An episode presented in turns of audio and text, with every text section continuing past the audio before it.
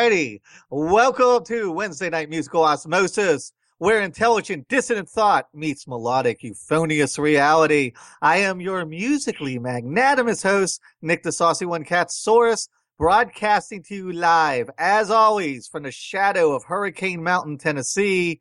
And of course, I also want to introduce my percussively proficient co-host, who I will be partying with next month up in Baltimore, Mr. Odell yes, Norman. Yes. What's going on, man? How's life in Trump's America this week? Uh, head cold. so uh, if I sound like uh, Spicoli from Fast Times at Ridgemont High, don't mind me. I just got a pretty bad head cold right now. Well, I think that'll add some flavor to the podcast.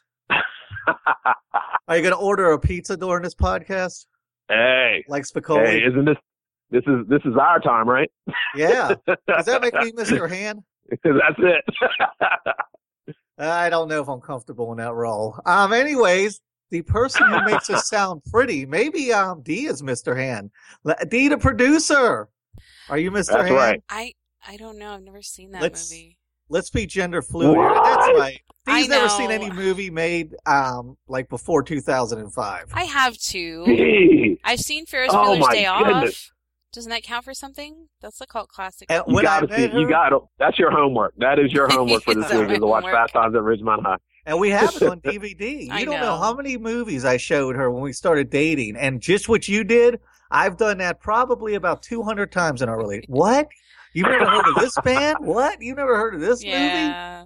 Well, I I had a very sheltered childhood and I was never in control of the remote. I'm still not in control of the remote at least 60% of the time.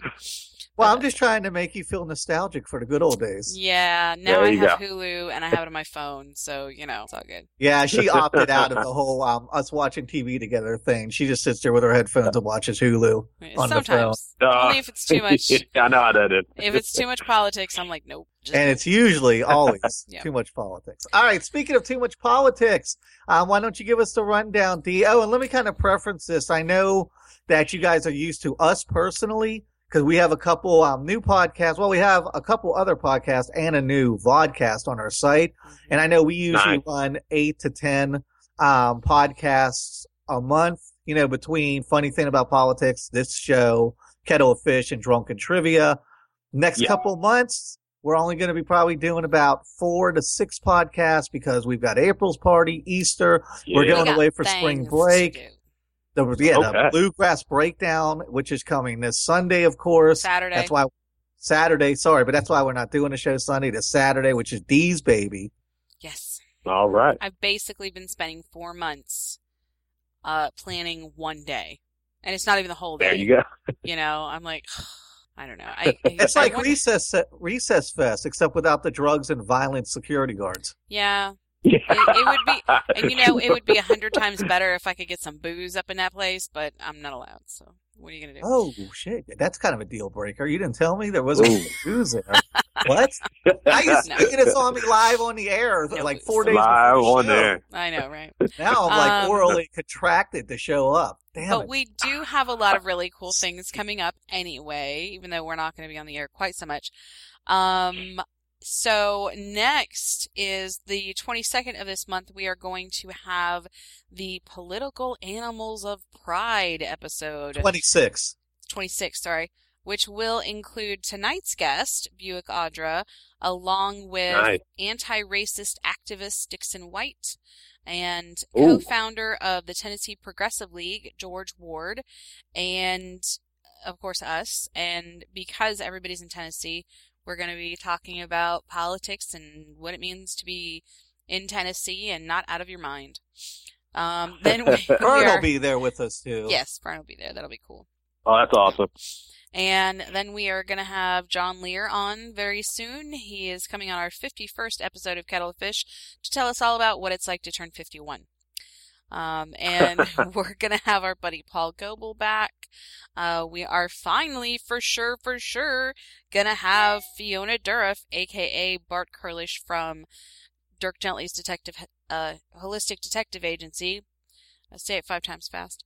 And uh, we're also having Reformed Horrors on next month, uh, just a couple of weeks Woohoo. before, or week or two before the giant Gomez shindig to end all shindigs.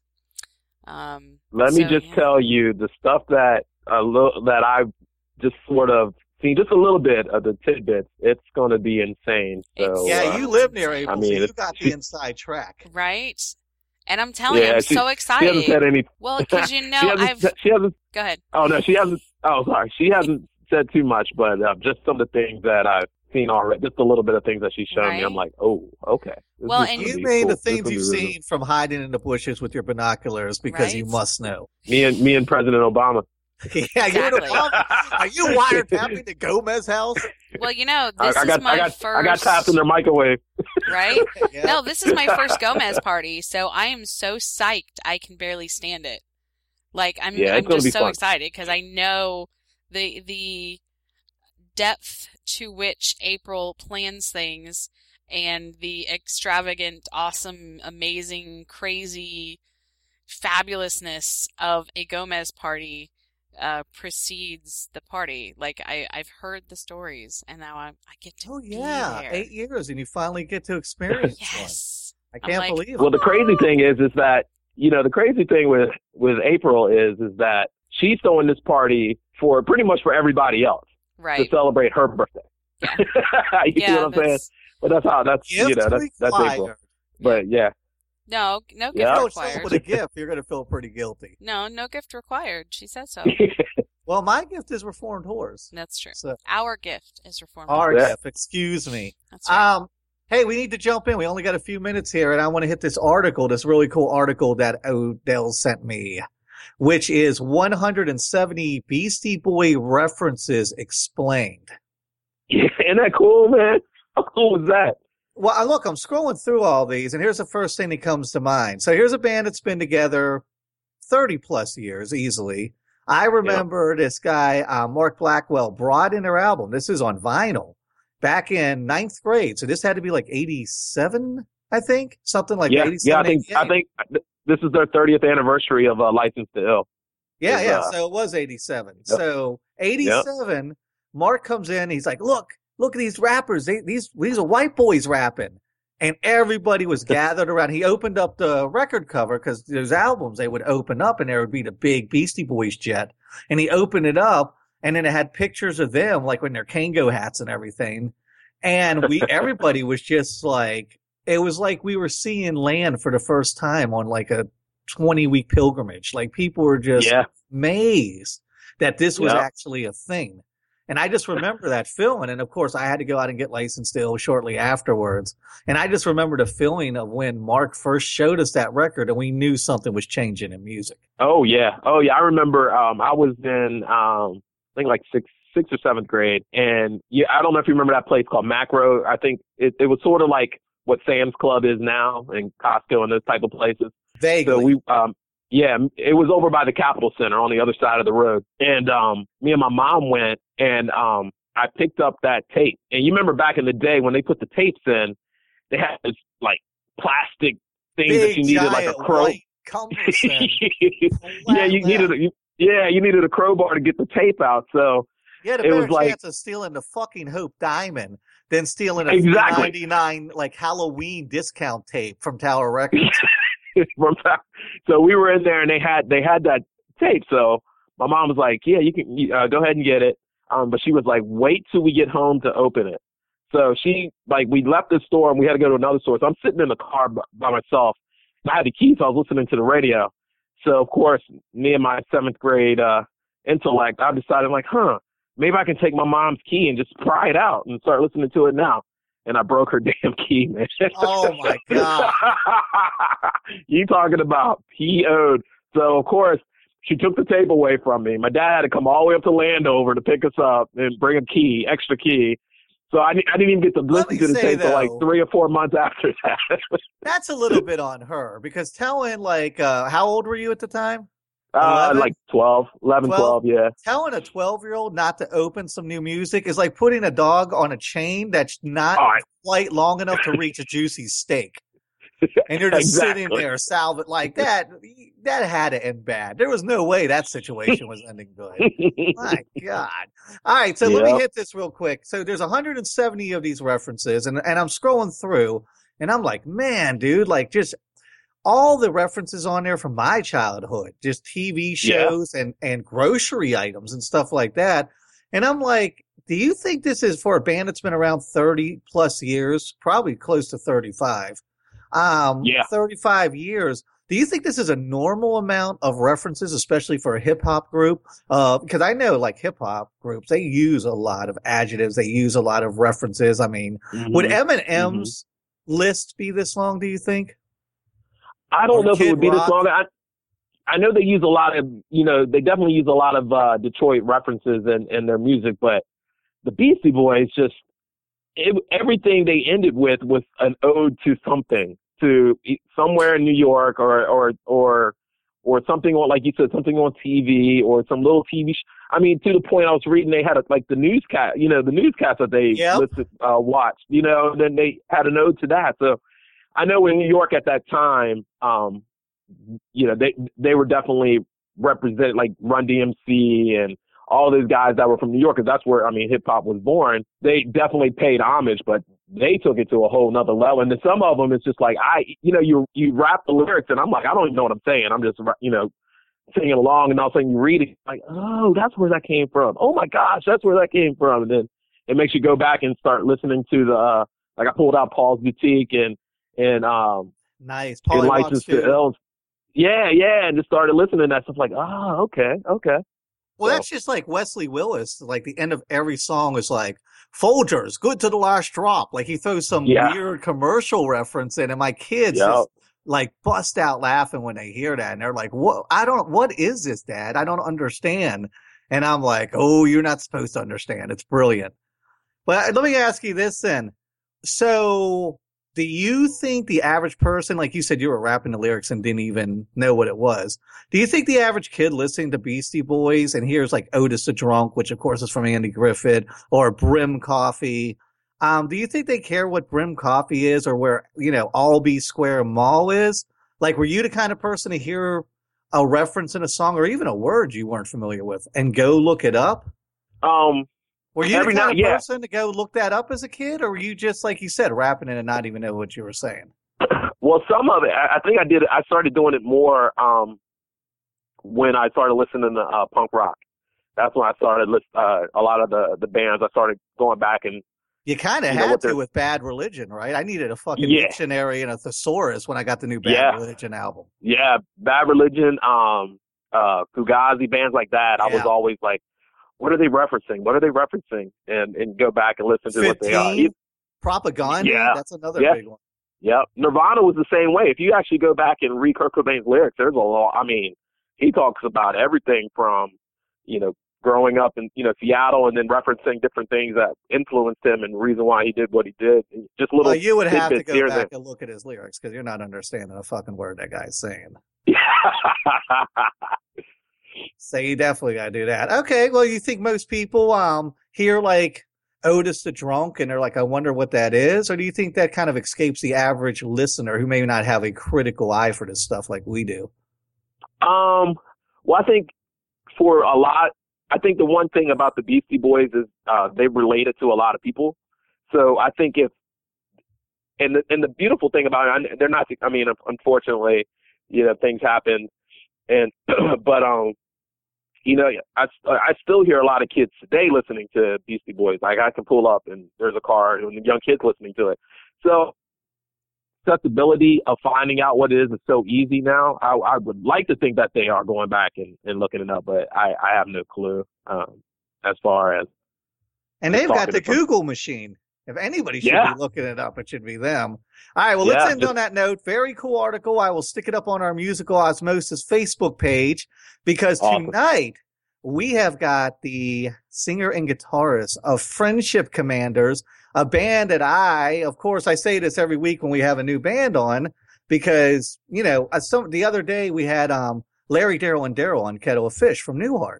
And Tony Yeah. had written me a really nice email and he's like, wow, man, if I had any self esteem issues before I came on his show, I certainly don't have them now. Thank you so much for all the kind words. And I don't want it to sound like I'm blowing smoke up people's asses or something.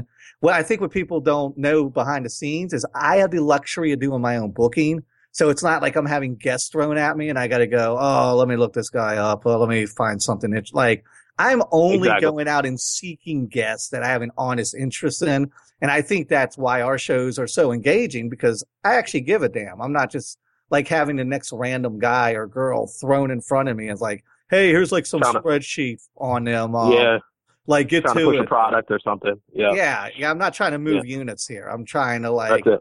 You know, entertain people, engage people, open up people's minds, especially when we do the more political shows and really get people, try to change some perspectives and get people to look outside of these little crippling boxes we live in.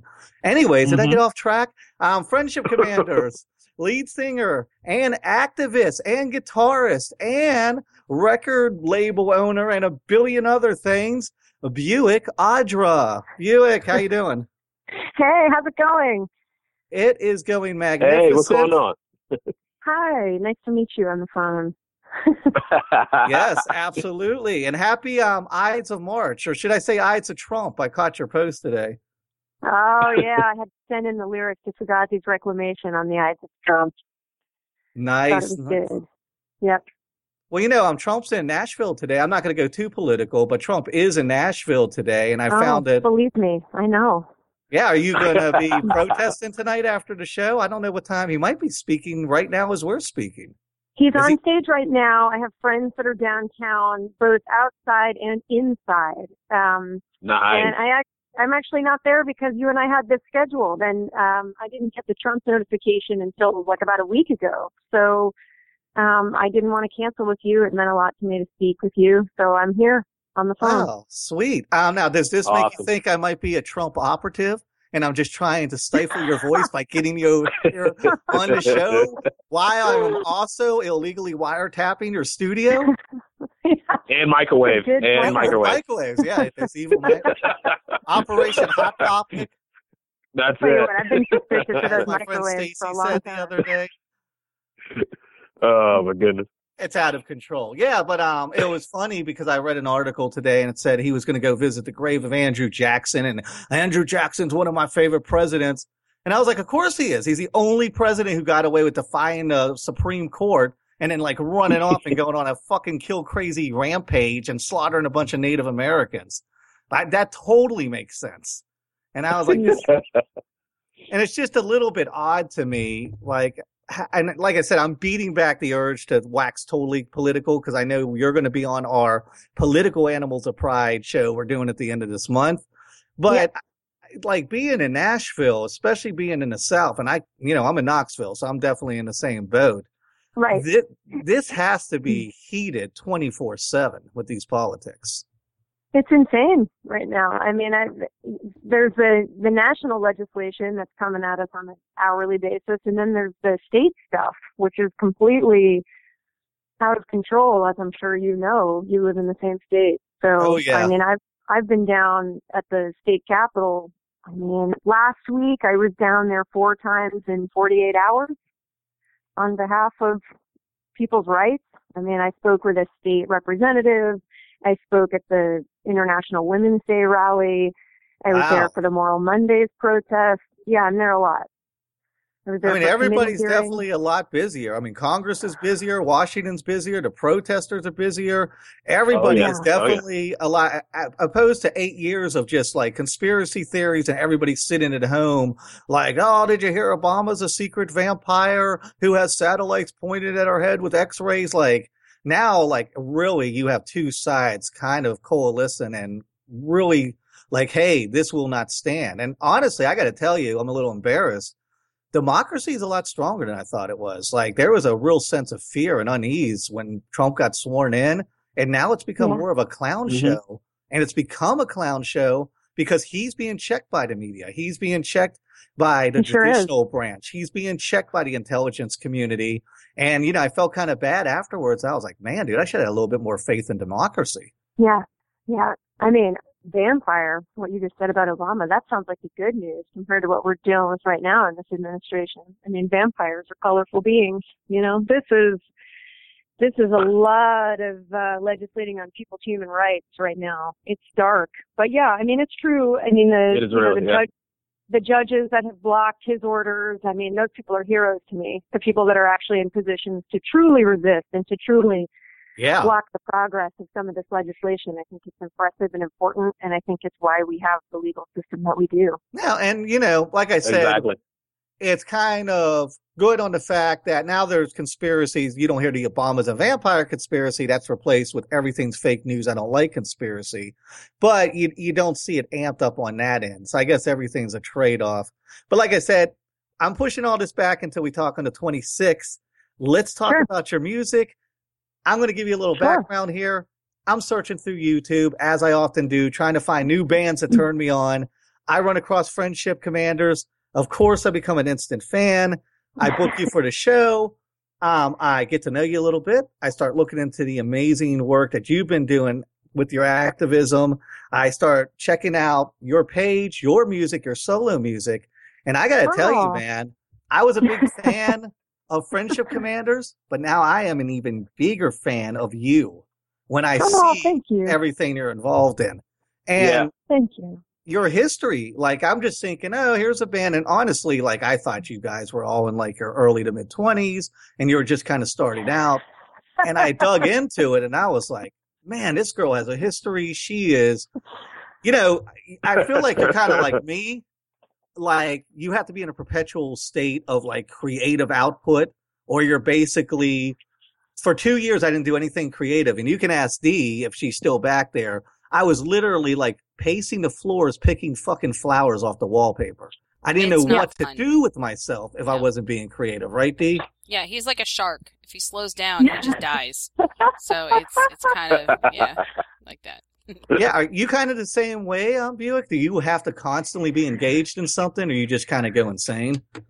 I definitely do. I mean, I don't know. I'm so grateful that I'm a creative person, especially right now in this moment in our American history. I feel like having some sort of outlet for the catharsis, the good and the bad, is so essential. And uh, honestly, the last, you know, eight weeks, I've been a little bit out of balance because I have been participating in so much activism that my music stuff has been secondary and I don't like that. And when you emailed me the other day and you asked me if I consider myself a musician or an activist first, I was like, I froze because I, I realized how out of balance I am, you know, and that the activism is so important and it's part of who I am, but really the music has always been the thing that has saved my life and, and given voice to who I am and who I want to be. So, um, I've taken this week to sort of regroup and thank you for that. You've given me that opportunity. Wow, nice. Um, well, you know, and I was reading that you guys have a new EP coming out, and you had said Mhm. in there, you're like, "This is my voice. This record's going to be a protest in itself." And Yeah. I was just wondering, like, is the activism, and because of these heated times we live in, and because the stakes are really high, I feel like the stakes they're certainly higher than they've ever been in my lifetime. Do you Yeah. feel like that's bleeding over more into the music? Is it just like, is it eventual? It's going to have to, it's inevitable. It's going to have to bleed over into the music. Or are you still compartmentalizing and having the music in a different place than the activism? Or is it getting harder and harder to sort out?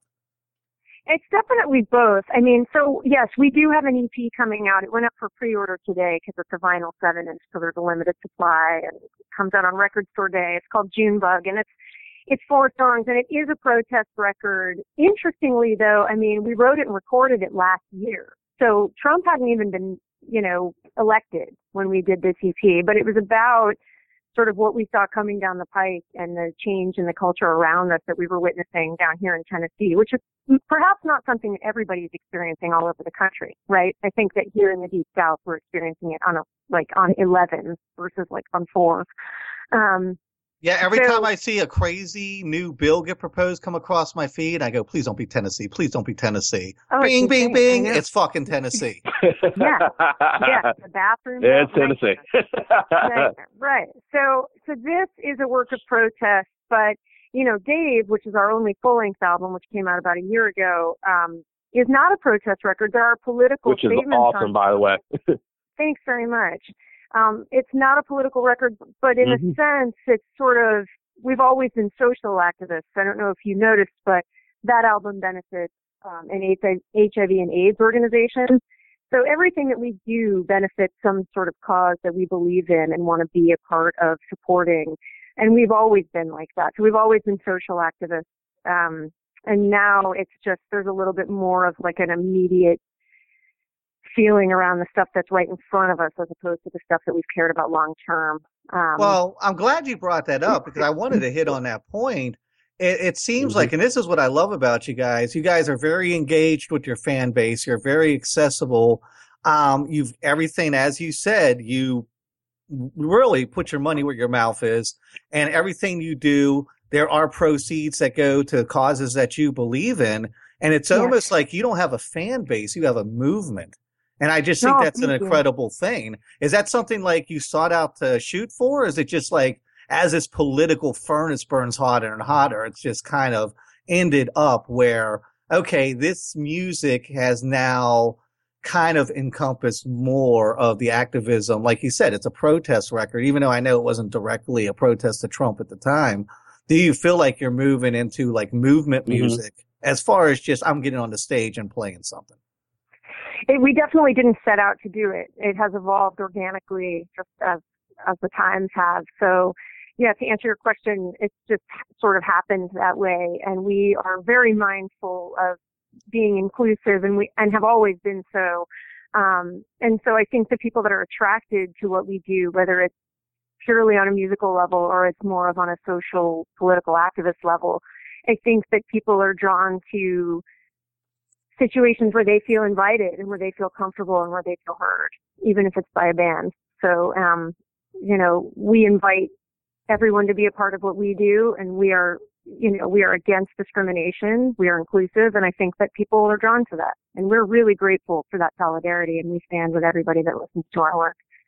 Well, in these dark times, I mean, I feel like there's definitely a market for it. Not that's that's why you're marketing yourself as such, but I feel like that, you know, after this election cycle, and trust me, I went through some personal hell this election Yeah. cycle because I was running the ignorance equation and things got really, really bad at the end. But I just feel like after this election Yeah, cycle, people who were never engaged are engaged now, and people who were kind of like, I'm just going to get on Facebook and I'm going to start some shit with some people are now like, you know what? I'm burned out. I'm burned out of seeing it.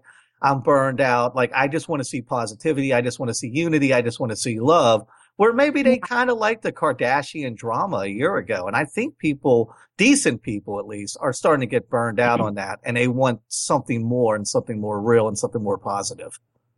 I agree, and I do think that people are much more involved right now than they've ever been in my lifetime. I've never had as many people in my life be engaged with what's going on in their state administration and their national administration. I mean, we've we've had the luxury of not having to be that involved for stretches of time in our life, and I think that people that Mm-hmm. you know are people are waking up and wanting to surround themselves with what they believe in and and stuff that's good and positive, like you said.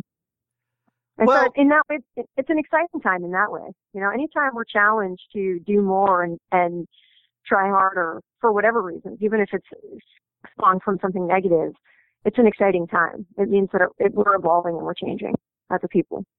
Yeah, I mean, I'll go back to it. Democracy And- is stronger than I thought it was. Go ahead, Odell. No, Right. I'm just saying, you know, I- I- you know, when you when you and a lot of people now are really stepping out of their comfort zone. So, you know, Oh, yeah. the, the the worries and fears of that is it, it's draining. It's draining every. I mean, I live, I work right outside D.C., so I I work for the Department of Defense.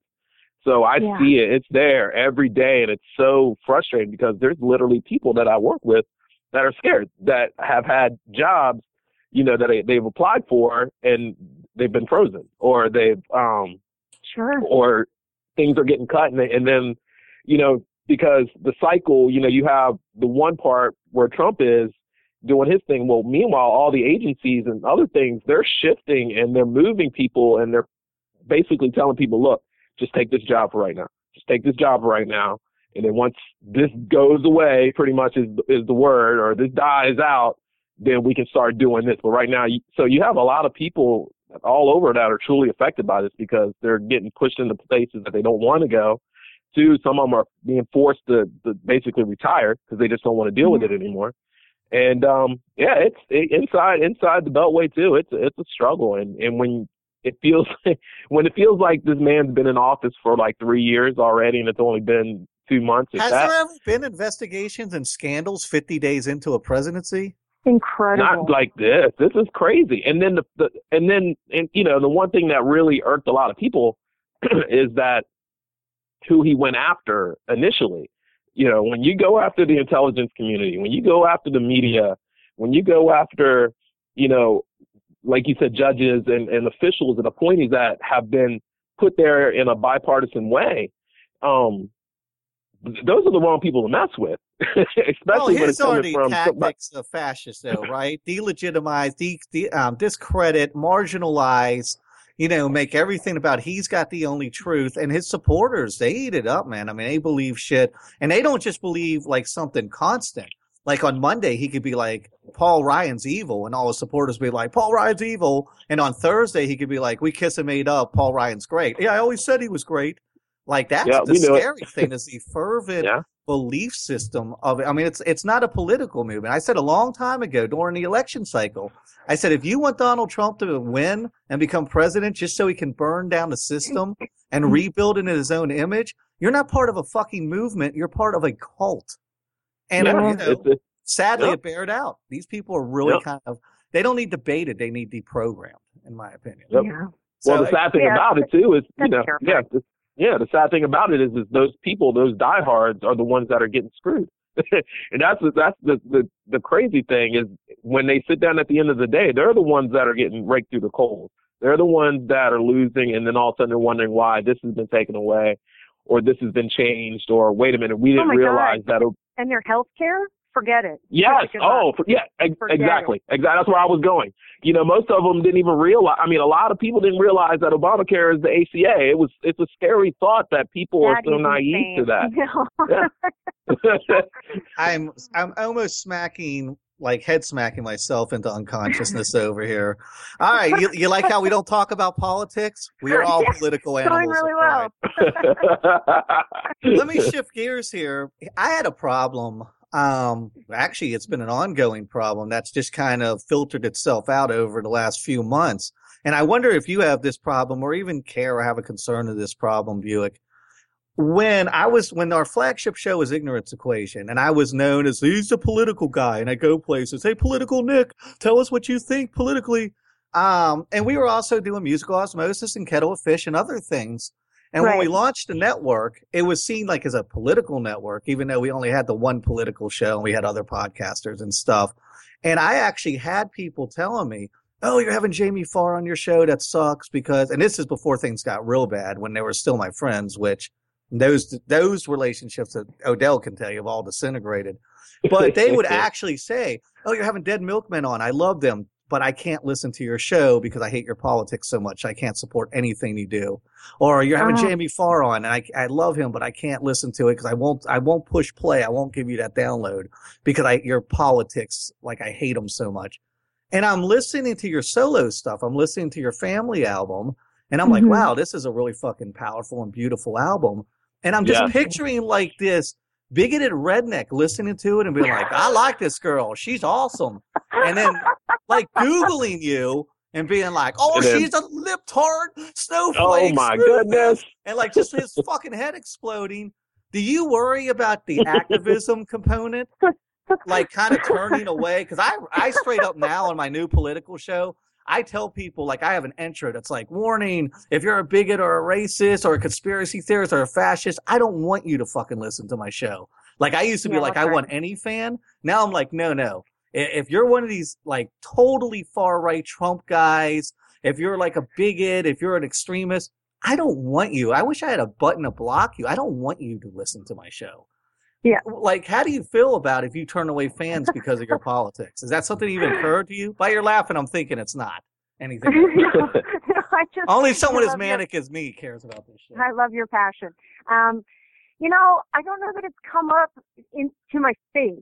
You know, I think uh, I think that um, you know, if anybody listens to Family Album and pictures me, like, I don't know what they picture me doing if they listen to that record and they don't know who I am. They- nice, wholesome, am I, yeah, am I, hang, am I hanging linens out on the line in a sundress and I'm, you know, I just play mandolin by the, the wood burning stove or whatever. I don't know what they think I'm doing, but, and those things are fine, but, um, you know, if those people are listening to my record and want to pigeonhole me and then hear Friendship Commanders and are terrified, I think it's good they be terrified.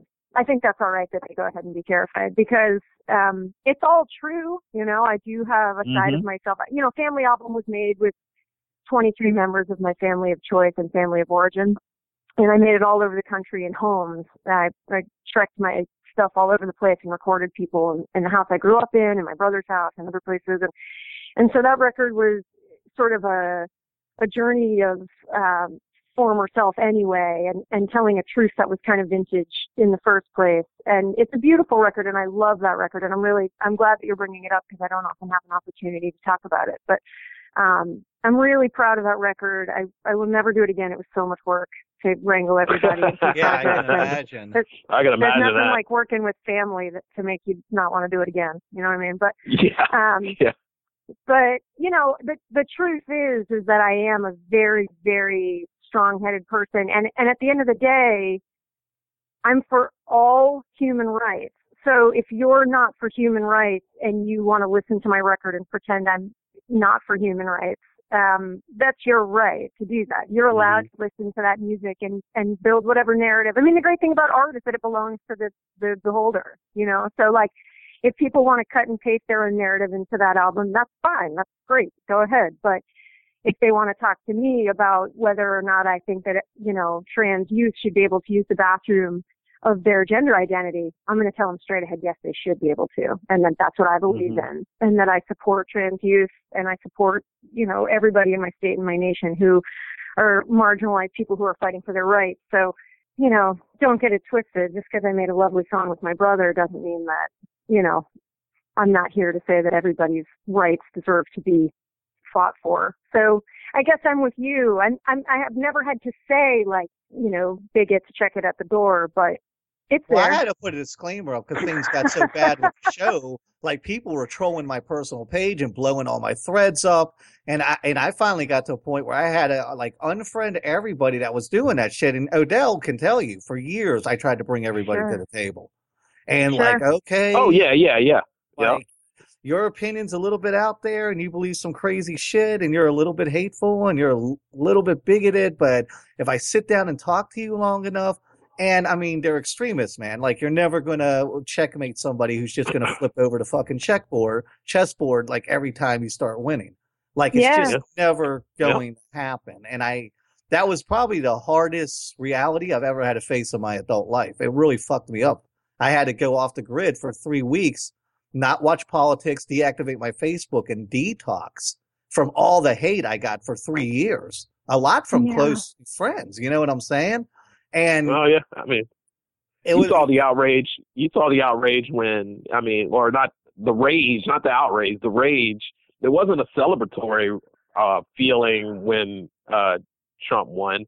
Even the even his supporters, it wasn't like you know when like President Obama won, it was like this the the joy you could feel like the positivity. I mean, the next day it was just like, wow, this is you know unbelievable.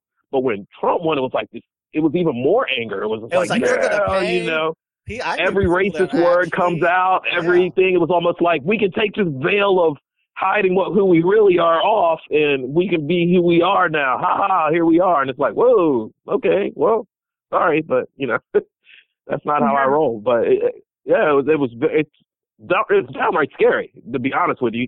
You know, I, I there was um I forgot the gentleman's name who said it uh, best. He was like, look, if you're a racist if I know you're a racist, I have more respect for you. If I know you're straight up a racist, sexist, bigot, whatever. If you come out and tell me up front that's who you are, I more power to you.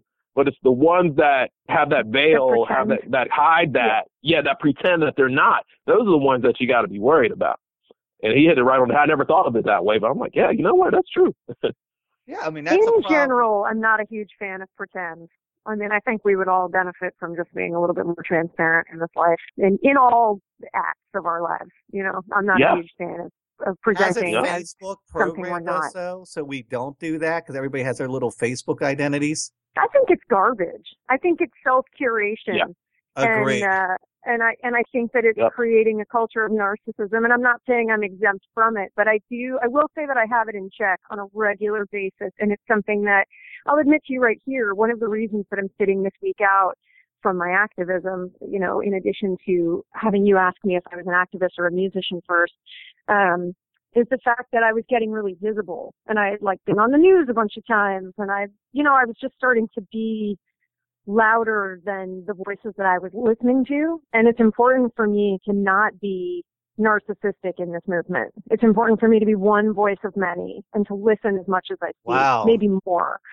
And and so, you know, sitting down and shutting my own mouth and listening to the voices around me is is what I'm doing this week. And it's like that's something that I have to check myself for though because the validation and the temptation to to seek approval, you know, in doing good things, it's within all of us. And I think that social media really ramps Yes. that up and we have to we have to check it. I have to check it and be like, smart. okay, Yep. you've been visible, sit down, let somebody else speak. Thank you. You did your part, you know? And you also don't want to become a character of yourself Nope. too. And you know, Odell, one of the big things that the reasons that I shut down um, ignorance equation is when I went to Mariana's wedding, like people were walking up to me and are like, "Hey, Nick, people I haven't seen in years." So politics, politics, politics. And I and I even told somebody, I said, "Look, man, I'm off the clock. You know, I don't want to talk politics. I'm at a wedding." And it's like, but but you're the political guy. And I was like, man, I'm becoming a fucking cartoon character. Like it's cool that people know that I'm passionate about these things, but I don't want to be like a walking advertisement for some kind of political movement. I still want people to see me as Nick first. I don't want people to see me as like this political guy first, and then I'll get to know who you really are after that veneer. And that really kind of pushed me away from diving in for three years. I was like full steam politics, and I don't think you Yeah. can do it for that long without something breaking. No. So you're smart. But you know, it's really admirable what you were attempting to do. I just want to jump in and say that, you know, that that's like a, a dream of mine is to be able to get some situation together where we can actually have dialogue with both sides. And I actually think about this a lot. I talk about it with friends and with my partner a lot about how what is the format in which you know we can actually have constructive conversation? And and I to this day I don't know the answer to that you know with people whose views are so you know at the at the opposite pole from ours. But I really admire you for giving it a Well, shot and you. I and I don't blame you for you know going off the grid because I've gone off the grid for less And, and sure. don't feel bad because I don't know the answer either, and I tried for three years straight. So, you know, the answer has eluded me. Hey, you know what we should talk about? Friendship Commanders, because I want to play a song sure. from you Yeah. guys. Um, here's something I was wondering. I'm looking through all the songs you have, and you have your yearly Halloween track that you put out, and you've got Yeah. three EPs.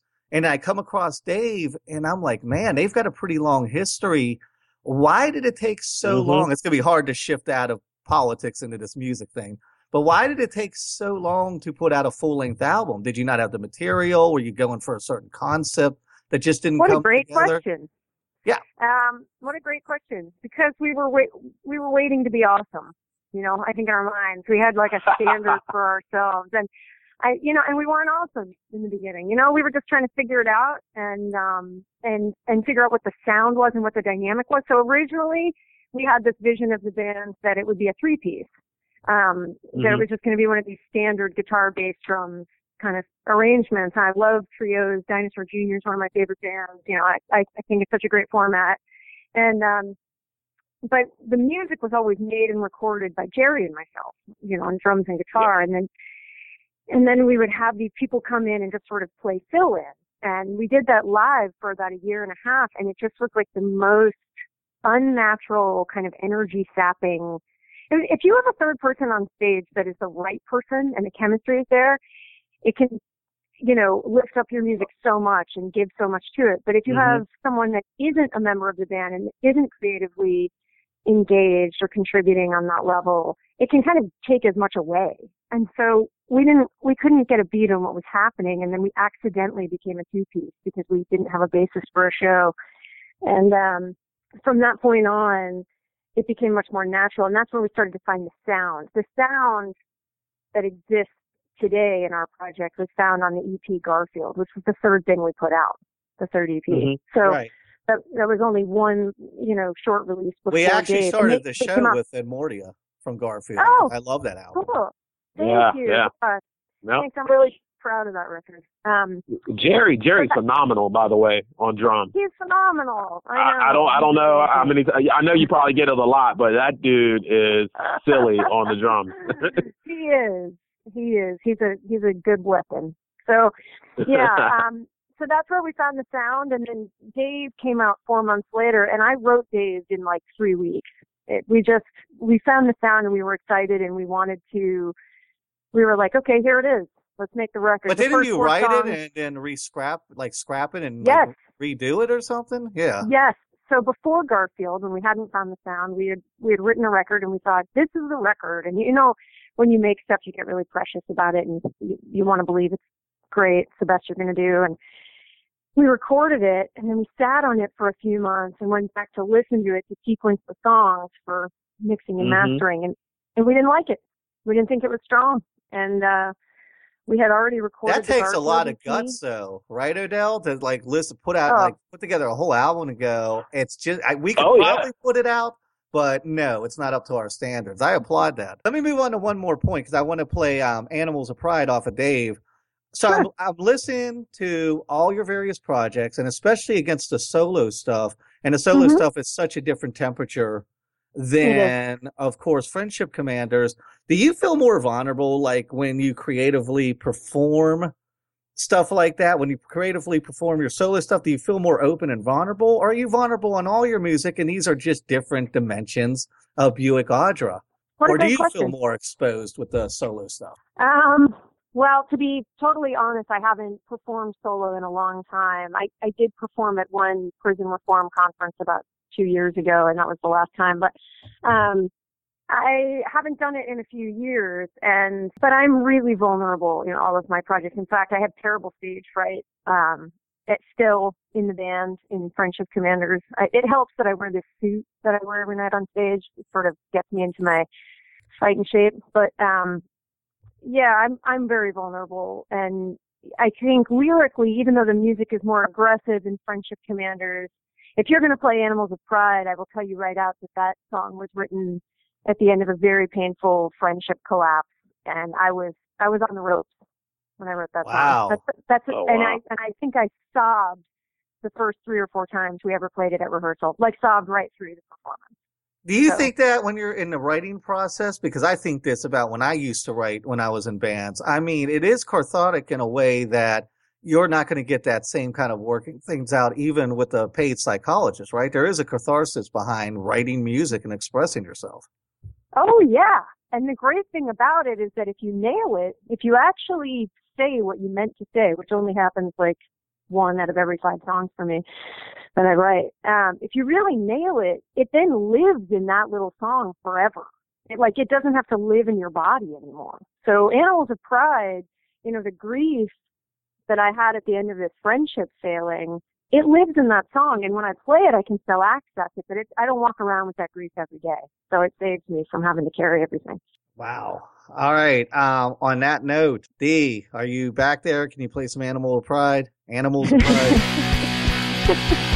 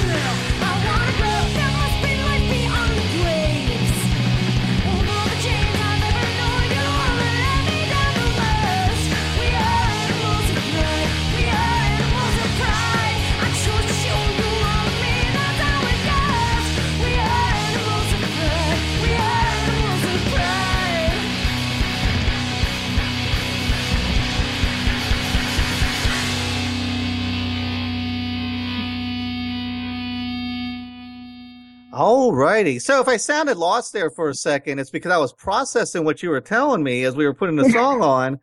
And it's funny, and this is a beautiful thing about music. That song now feels different to me.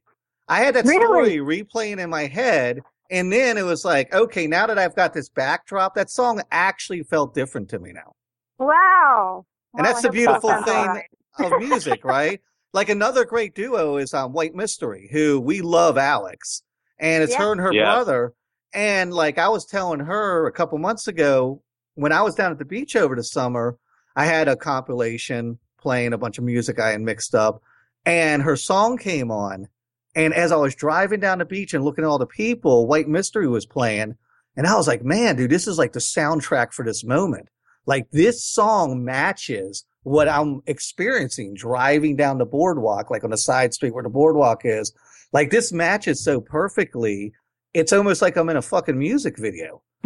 Like it's so perfect. And it's funny how music can transcend all that. And it's powerful how, and you know, you guys are a politically aware, culturally aware band, but you're not Yeah. coming across to me the same way, like against all authority or anti flags coming across. Like well, they are right, and, and we're not all that. Yeah, no, Right. We're, we're definitely different from that for sure. Yeah, and it's funny how you have all these different emotions and it can really you connect with people and it really paints a visual picture. At least it does to me. Maybe I'm reading too deeply into everything. No, thank you, thank you for listening, and thank you for listening that deeply. I mean, that's what it does for me. And um Odell, I mean, I think you would agree because you're very music minded. I mean, music really does transcend, doesn't it? Oh, it does. It definitely. Um, I, I I can't remember the band right now off the top of my head, but they uh they do a particular song and it's the date. And um, and I went to band practice the other night and I had like we usually send music that we like to each other or whatnot. And um and so uh I sent this particular song over and one of the guys in the band he happened to look up the date and because somebody on YouTube had posted some information about it and it was about uh uh this incident that happened in Mexico where um a bus driver or a, a, a particular bus route was being used and um the drivers were basically assaulting um the young ladies that were on the bus or they would take them to a certain area assault them and then drop them off Holy wherever shit. well, this Whoa. yeah, well, what happened was um, there was this woman who basically disguised herself and would go around to the particular bus stops and get on there, and she would end up basically avenging the deaths of these women by decapitating the bus drivers that were involved.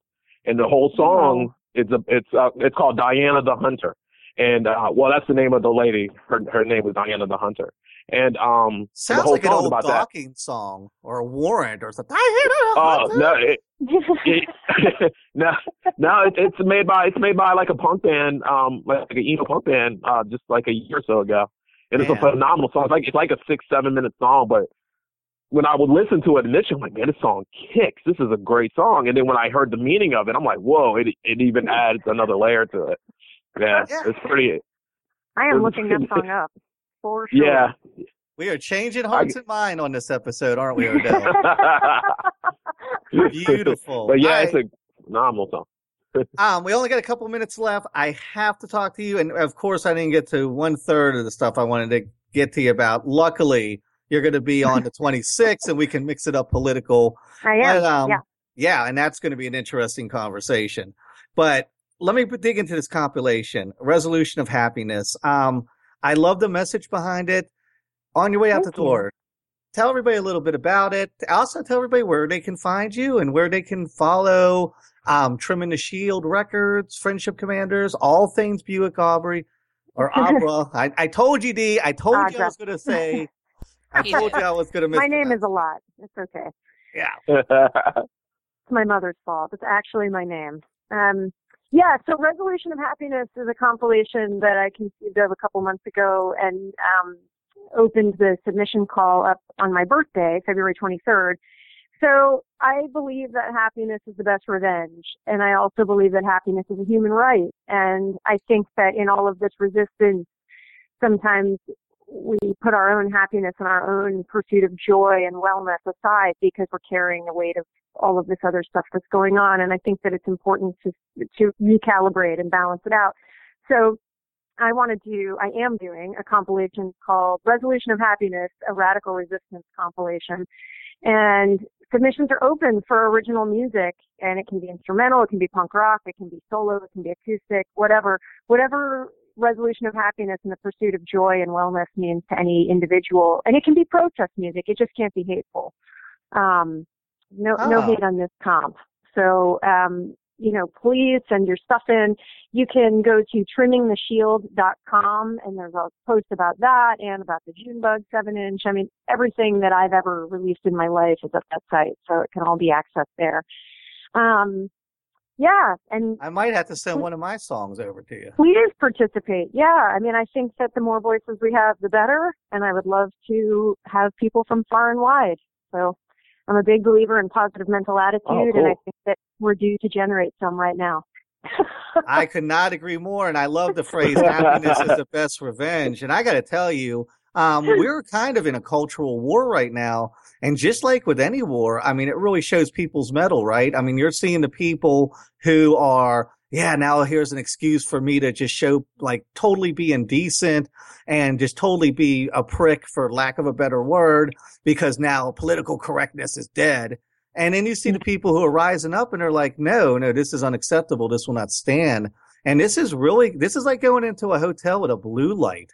Like, you know what I'm saying? I mean, it is really exposing who we are. And it's scary to see some of my friends are like, holy shit. I didn't know you were like racist like that. Yeah. And it's also funny to see some people who've Yeah. been pretty quiet throughout the years stand up and go, you know, we had a comedian on a few weeks ago and she's like, I've never done political humor in my life. I always felt like someone else was driving and I was just a passenger. And now I have to get involved. So it really Yeah. sho- like has shown us all who we are. So in that aspect, I think it's a good thing. Sad in some ways, but also good. No, extreme measures Mhm, bring us together, and and history shows us that. That's you know that's that's the pattern in our, our nation's history. So, if it takes this to unify on some level, it's okay. We'll see it through. We will. I- but I def- I definitely welcome positivity and submissions to the comp. So send it in by April 23rd. That's the deadline. All righty. I'm going to get something to you. It's kind of hokey Yay. punk rock from 15 years ago. I don't know how much of it's usable, but I'll, I'll try to find a good song and um, send it on over. All right. We are Thank you. actually going to play something off your family album. We are going to end this episode with True Story because it is my favorite song off that album. Cool. And I want to thank you so much for skipping the protest. Yes, thank you. and Thank you showing up me. here. Yeah, this was incredible. and I will talk to you on the 26th. Odell D, let me stop flapping my gums. I feel like I've been going 100 miles an hour this episode. Any parting words, Odell and D? oh no, just just keep doing what you're doing. Love the music. Love what what the causes that you're fighting for. Um, Thank it's amazing that you could be anywhere in this big country, big world, and and still, you know, like you said, people tend to unify in situations like this, which is really, which is definitely a a, a- a big silver lining in, in a dark cloud right now. So That's right. Hold yeah, on I to guess it. there's a yin and yang to everything. All right, guys, thanks so much for tuning in. We will be back. We're going to take a little break and be back next month with Reformed Whores, Yes. but we'll be back Sunday uh, with Buick, Dixon White, and George next Ward. Sunday. Yes. Next Sunday, the Can't wait. 26th. Yes, because this Nice to Saturday meet you night, all. if anybody is in within a hundred miles of La Follette, Tennessee, you should come down to the Ball Farm Event Center. It's ten bucks for the Bluegrass Breakdown. It's going to be super awesome. It's all for charity, and it's fabulous and wonderful. How many people out there are like, but I thought you guys said you lived on Meth Mountain? Yeah, that's. What? That's weird. what a scam. Fake news. I know, Fake right? news. All right, All right. hit it, D. Sorry, guys. Have a good night. Bye. Bye.